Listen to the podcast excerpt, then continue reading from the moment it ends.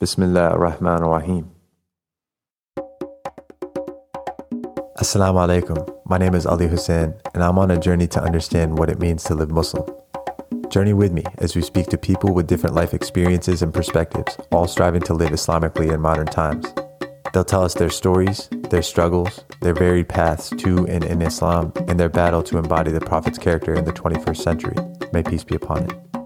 It's up to Allah, God, to be the judge. See, so I'm not going to say one thing about good or bad. Can't ignore the role of women in also bringing this word to By life. accepting the oneness of God, they regarded all people, all persons, as part of the human family.